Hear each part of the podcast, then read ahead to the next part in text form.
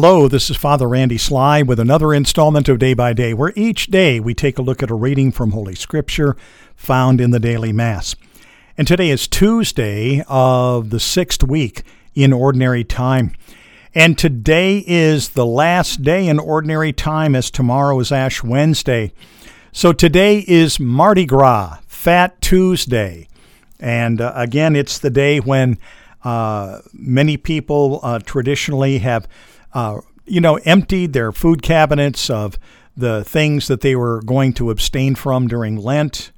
And there was just a, you know, it's turned into, of course, a big party down in uh, New Orleans. Uh, and a lot of places have pancake suppers tonight, just again to uh, celebrate uh, the the uh, anticipated beginning of Lent on Ash Wednesday, which is, of course, a day of fasting and abstinence. A reading from the Holy Gospel according to Mark. Glory to you, O Lord. The disciples had forgotten to bring bread, and they only had one loaf with them in the boat. He enjoined them, Watch out, guard against the leaven of the Pharisees and the leaven of Herod. They concluded among themselves that it was because they had no bread. When he became aware of this, he said to them, why do you conclude that it is because you have no bread? Do you not yet understand or comprehend? Are your hearts hardened? Do you have eyes and not see, ears and not hear? And do you not remember when I broke the five loaves for the five thousand, how many wicker baskets full of fragments you picked up? And they answered, Twelve. When I broke the seven loaves for the four thousand, how many baskets of fragments did you pick up? They answered him, Seven. He said to them, Do you still not understand? The Gospel of the Lord.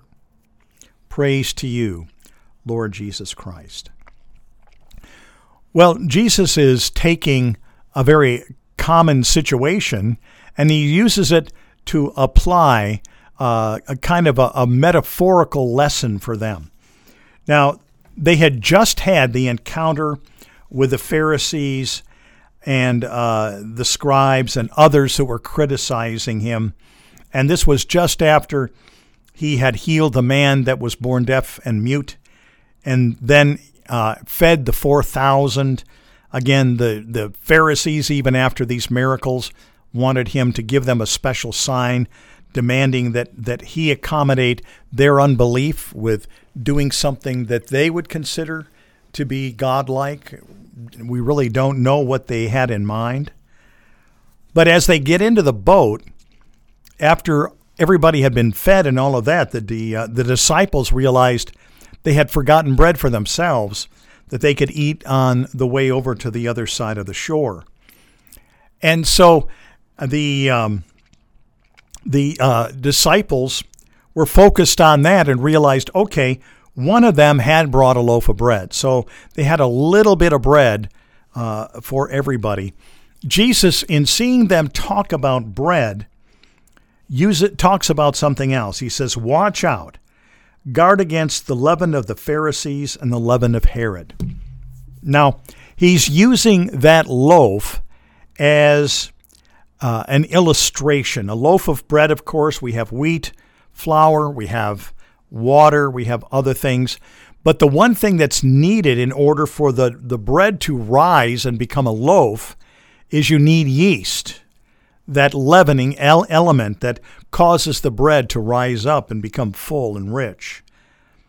And Jesus is using their talking their talk about the loaf to talk about the leaven and he said, Beware of the leaven of the Pharisees. So again, he's not talking about that loaf of bread.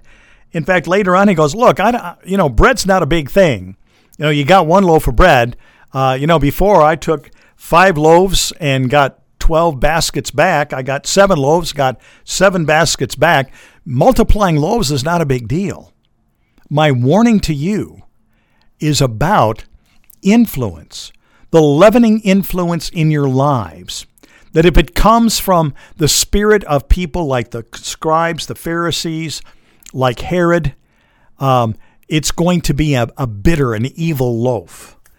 And so this is the warning that he was giving them. And he basically was a little bit concerned because they, they weren't quite getting it. They were still focused on the physical bread that they were wanting to try to figure out how they were going to eat. And instead, what Jesus wanted them to understand is no, I'm not talking about physical bread. I'm not I'm talking about an influence, a cultural, societal influence. So may the words of my mouth and the meditation of our hearts together be acceptable in your sight, O Lord, our strength and our Redeemer.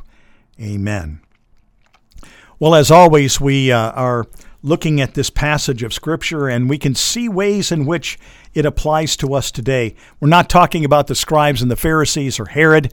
We're talking about the influence of our modern culture. And we have to be careful that we, again, don't let our lives be leavened by influences that are outside of the teachings of Christ and His church. That we remain pure and faithful to that which God is teaching us. So may Almighty God bless you, the Father, the Son, and the Holy Spirit.